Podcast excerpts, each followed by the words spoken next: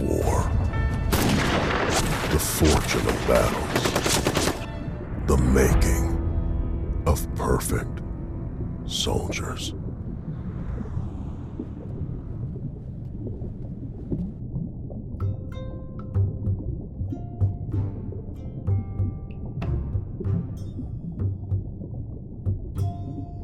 Deze podcast gaat over hoe de Nederlandse Veiligheidsdienst oefent op Nederlandse burgers. Onschuldige mensen die gebruikt worden als proefkonijn. En ik ben één van hen. Mijn naam is Raymond en ik maak deze podcast. Mind you. Deze serie gaat over de inzet van mind control technieken. Het is ook positief dat we het brein verkennen en haar mogelijkheden meer gaan gebruiken. Er is veel potentie, maar er is ook een vraagstuk. Van wie is je brein?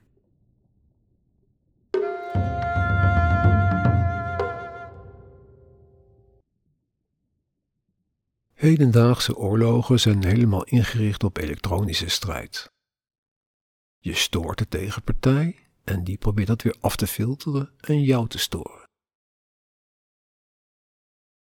Je netwerk lam te leggen, je bankverkeer plat en je stroomcentrale op hol. En als je naast computers ook mensen kan storen, dan is dat een nieuwe stap in het hacktijdperk. En die wapens zijn er en worden ingezet. Als je in staat bent om het brein te optimaliseren voor een bepaalde taak die een soldaat kan gebruiken, heb je wellicht een voordeel op het slagveld. Een soldaat die geen angst kent, geen pijn voelt, niet moe is. Er wordt overigens nu al volop gedaan met drugs en medicijnen. Maar nieuw is de mogelijkheid om de gewenste eigenschappen voor je soldaat of huurmoordenaar met hulp van neurostimulatie te versterken. Dat is de zoektocht naar de supersoldaat.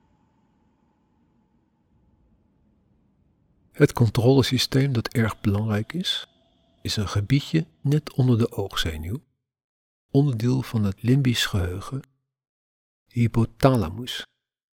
Hier gebeurt heel veel, maar ook de processen die aanzetten tot angst, seks, vluchten of vechten.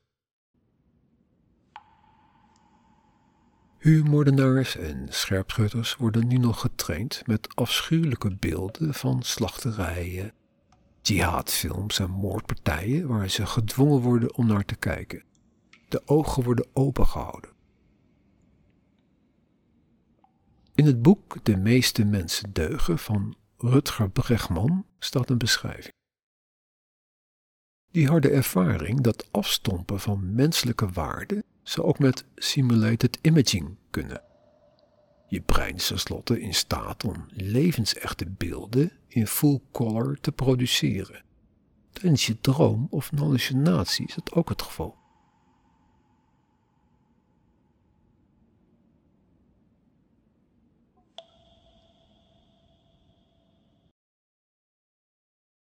Als je het brein kan aansturen om beelden te zien en geluiden te horen, kan je ook het brein voorzien van een laag met extra informatie. DARPA in de Verenigde Staten onderzoekt de mogelijkheden en Nederland doet mee met een project waar ik in zit. Een geheim project om direct invloed uit te oefenen op het brein en met een technisch hulpmiddel binnen te dringen. Een brein waar je op non-invasieve wijze toegang tot hebt gedwongen.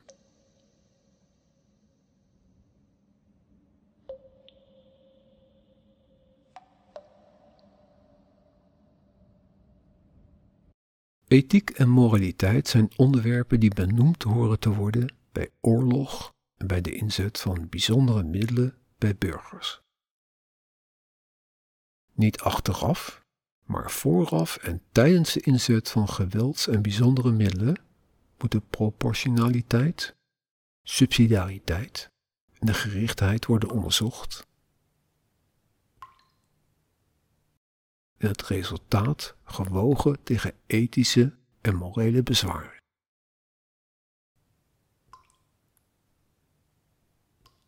Je kan niet een hele stad bombarderen omdat er een vermeende vrijheidsstrijder zit verscholen.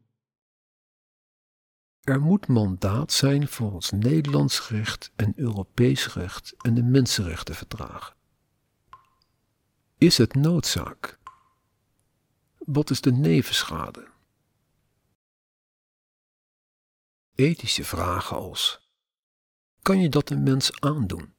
Is het leven van de een meer waard dan dat van de ander?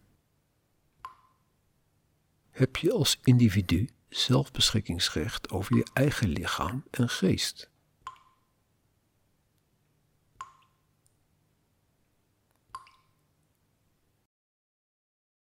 Is een brein een functioneel lichaamsdeel waar de geest in rondwaart of is er een eigen ik? Is je bewustzijn een samengesteld complex van chemie, energie en verbindingen? Of is er een ongrijpbare zelf die de verbindingen en de afwegingen voor je maakt?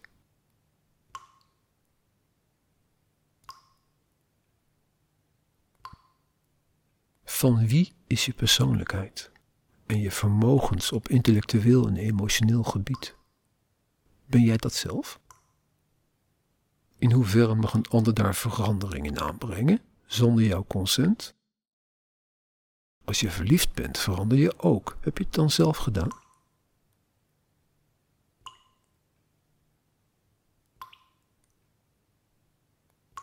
Dit zijn enkele ethische vragen die gesteld moeten worden als de mogelijkheid bestaat om in je brein vermogens te alterneren.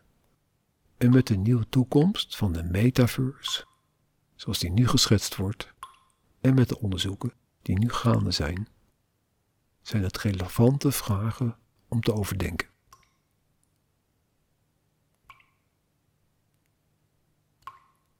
Brein naar brein communicatie. Brein lezen en schrijven en machine besturen met je brein. Van wie is je brein?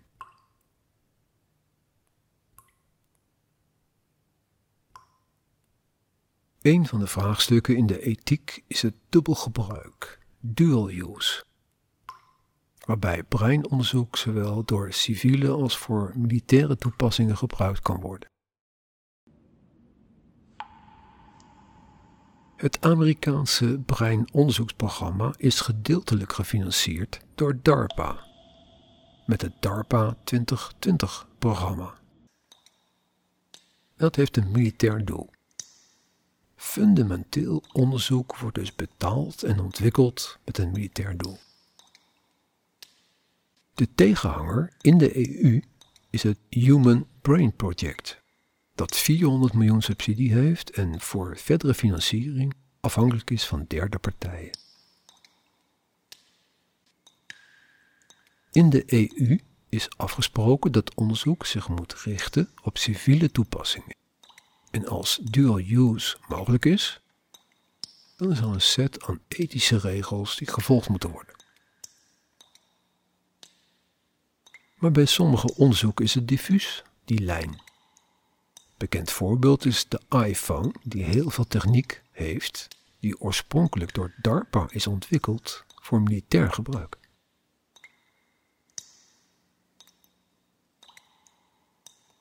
Daarom is er aanvullend een opiniongroep actief in de EU, die aanbevelingen doet en hersenonderzoek op ethische en sociale toepassingen onderzoekt. Zoals de technologie om gedachten en emoties en gedrag te beïnvloeden. Want de ontwikkelingen gaan snel. De lijn tussen burger en militair gebruik is dun. Specifiek worden genoemd de supersoldaat, manipulatie van emoties, algoritmes voor automatische doelherkenning en vernietiging, een informatieverzameling. Zorgen zijn er over neurowetenschap voor deceptie en ondervraging.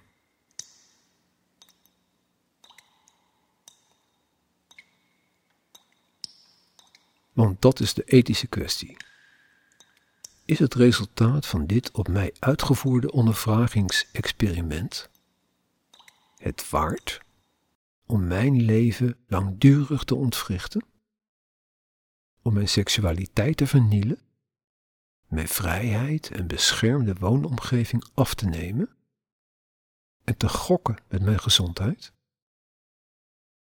Een onschuldige burger opofferen? Die dan ook nog eens moet bewijzen dat wat er gebeurt, gebeurt.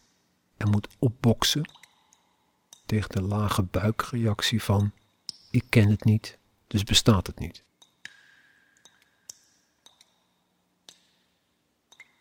Dat je met een mobiele telefoon live een videostream kan opzetten met een zwervende schapenhouder in Ethiopië. Dat hield men 60 jaar geleden ook voor volkomen onmogelijk. Je was gek als je dat beweerde. Maar dat is nu doodnormaal.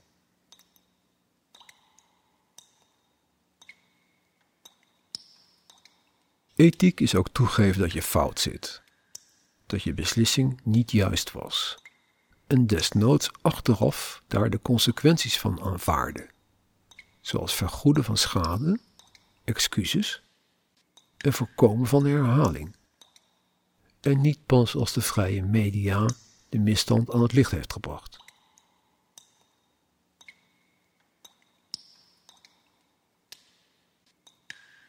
En hoe ethisch is onze waakhond, de CTIVD, of de TIB, die we hebben ingericht nadat we met elkaar nee besloten in het referendum tegen de sleepwet.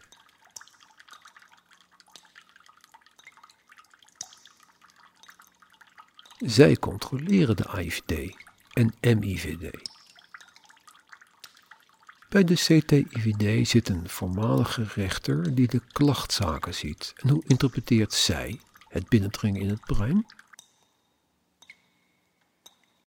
Want in hun conclusie op mijn klacht staat, ik lees letterlijk voor, dat de AIVD geen bijzondere bevoegdheden onrechtmatig tegen klager heeft ingezet.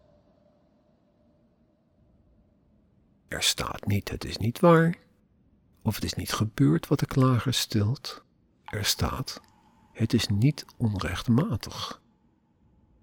Maar ik weet dat in mij geen terrorist schuilt. Ik ben geen moordenaar. Dus wat heeft die rechtmatigheid veroorzaakt?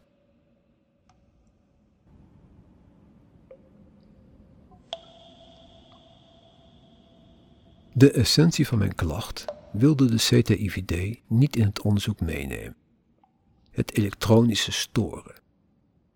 Dat was niet te onderzoeken, zeiden ze, terwijl ik een kraakvers rapport liet zien van het Senaat van de Verenigde Staten,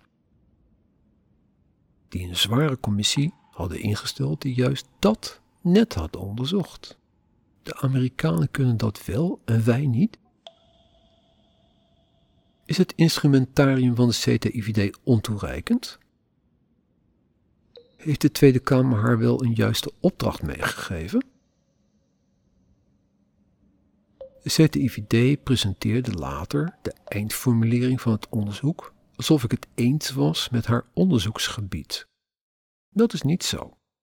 Ik heb bezwaar gemaakt, geprotesteerd en een brief gezonden. Is het mogelijk om een serieuze klacht af te doen als je je instrumentarium niet hebt gebruikt om de kern van de klacht te onderzoeken? Is dat een ethische beslissing?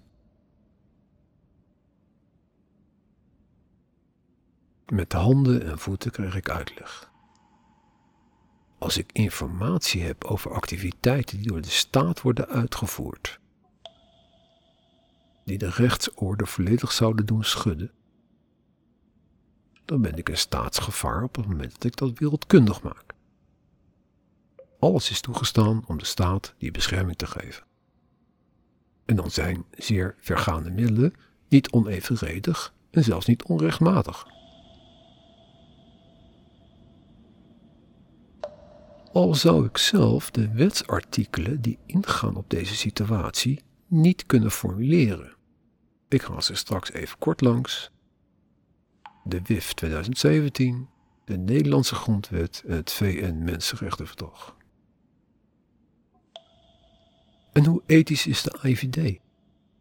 In de periode mei 2018 tot november 2019 heeft ze van de 98 gevallen dat ze bijzondere bevoegdheden gebruikt, dat in 57 gevallen niet gemeld.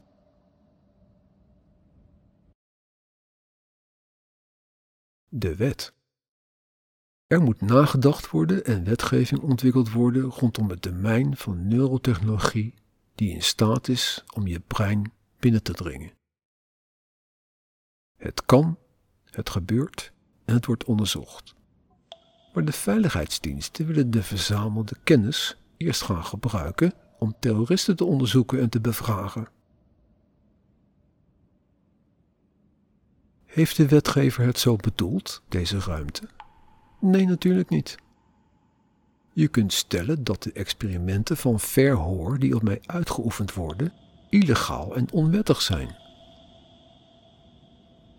Ik heb nooit in vrije wil toestemming gegeven en zal dat ook nooit doen. Als ik de wet interpreteer, is het onwettig wat er met mij en zonder mijn toestemming gebeurt. Daarbij was de integriteit van het lijf al in de wet geborgd. De staat mag niet zomaar zonder nadrukkelijke toestemming in het lijf van burgers komen. En dat zou dan ook voor het brein gelden als onderdeel van je lijf. Je mag het lijf niet zomaar penetreren, binnendringen. En daar te lezen en te schrijven en verandering aan te brengen. Het is dus niet in een wettelijk kader te vangen omdat de wetgever ervan uitging dat dergelijk ingrijpen in het menselijk brein niet mogelijk was en dat de integriteit van het lichaam, inclusief brein, werd gezien. Onlosmakelijk.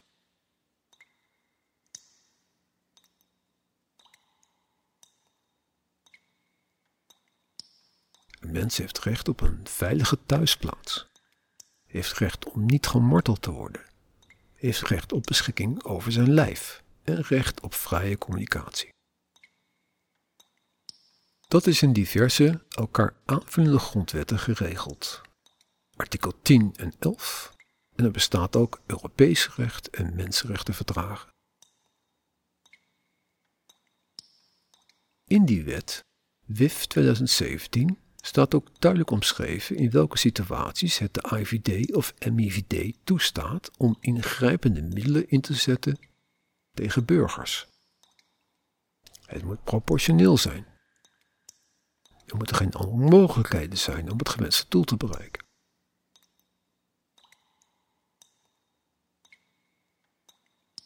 Zelfs met zeer creatief toepassen van die randvoorwaarden kan ik bij mij geen grond vinden voor de inzet. Ik ben geen crimineel, geen terrorist en toch is de geheime dienst in oorlog met mij. En ik heb rechten en plichten, maar geen wapens. Alleen een pen en een microfoon. Het is vechten tegen de staat.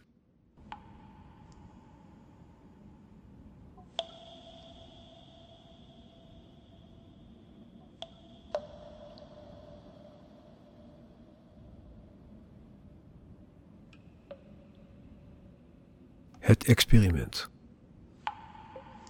Ze willen terroristen kunnen afluisteren en hinderen door hun brein te beïnvloeden.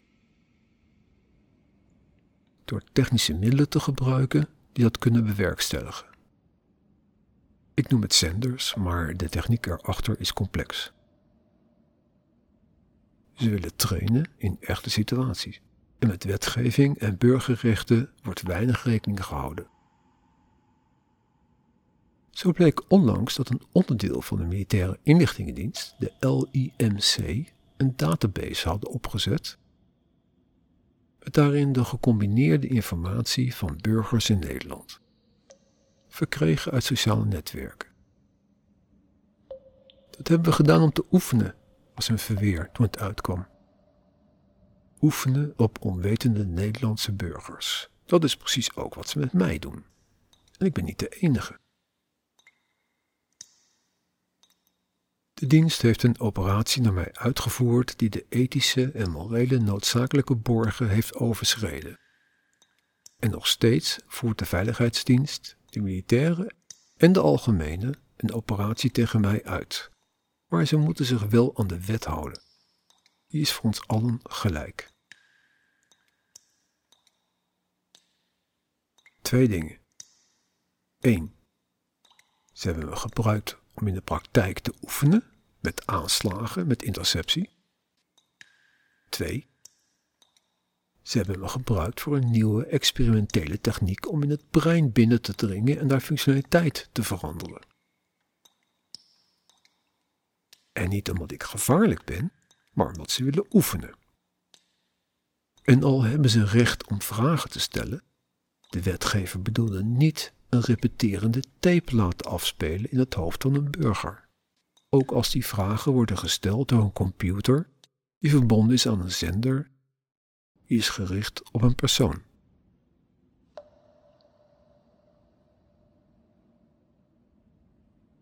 Ze willen nieuwe techniek uitproberen en kunnen trainen.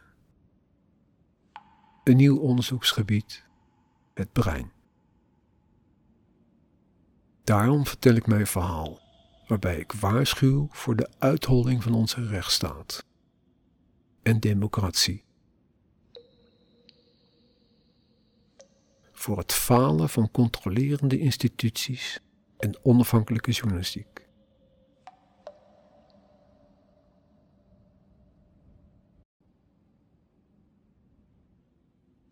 Als deze techniek van heimelijke interceptie in het brein is volmaakt, kan die ook tegen advocaten, journalisten en politici worden ingezet. Beïnvloeding op zijn minst, afluisteren, influisteren, afremmen en blokkeren op zijn ergst. Daarmee komt de rechtsstaat met haar zuilen van onafhankelijke rechtsstaat en vrije journalistiek en een gekozen, onbezwaard parlement onder druk.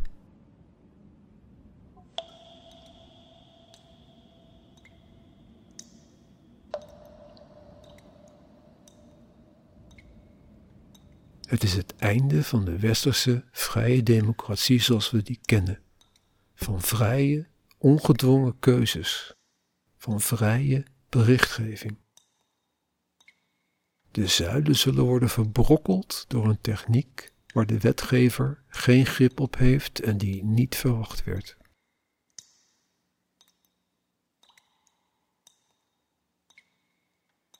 En de controle op ethische, morele en wettelijke kaders moet niet overgelaten worden aan organisaties die profiteren van de lacune in de wet de veiligheidsdiensten en opsporingsdiensten.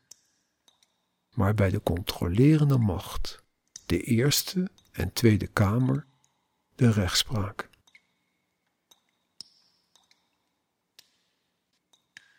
Grote woorden, maar nodig, want rechtsbescherming is de grond onder onze voeten.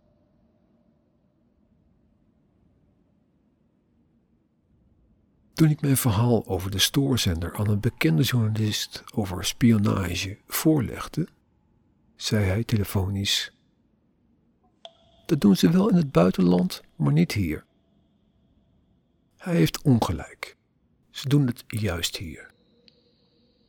En hoe komt het eigenlijk dat we hier nog nooit een grote terroristische aanslag hebben gehad?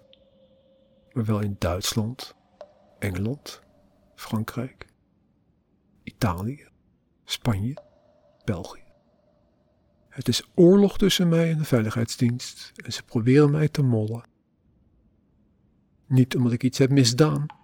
Ik respecteer de rechtsstaat en haar instituties, maar omdat ik mijn verhaal vertel. Stem. Raymond, je bent een slimme vent. Maar de enige reden dat we je nodig hebben is om je te gebruiken.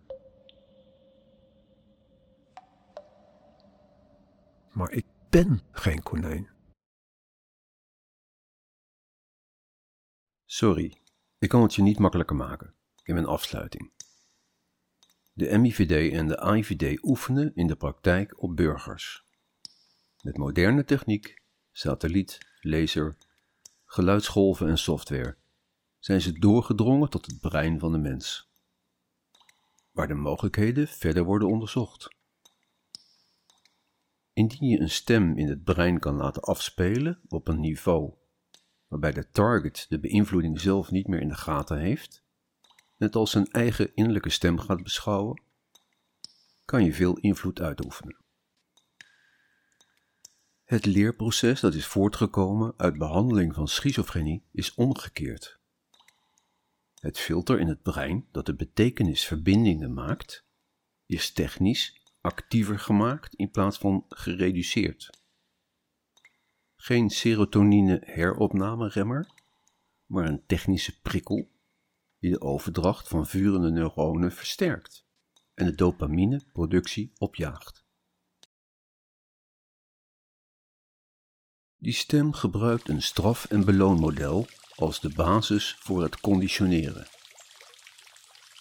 De geest afbreken door bedreigingen en uitschelden en belonen en verbinden met seksuele prikkels.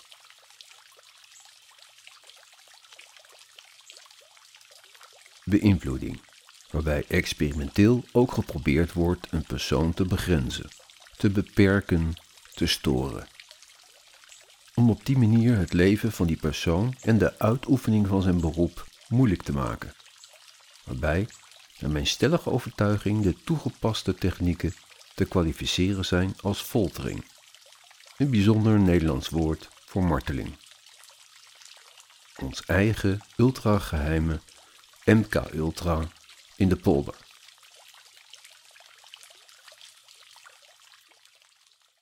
Dit was Mind You, de podcast waar je naar luisterde.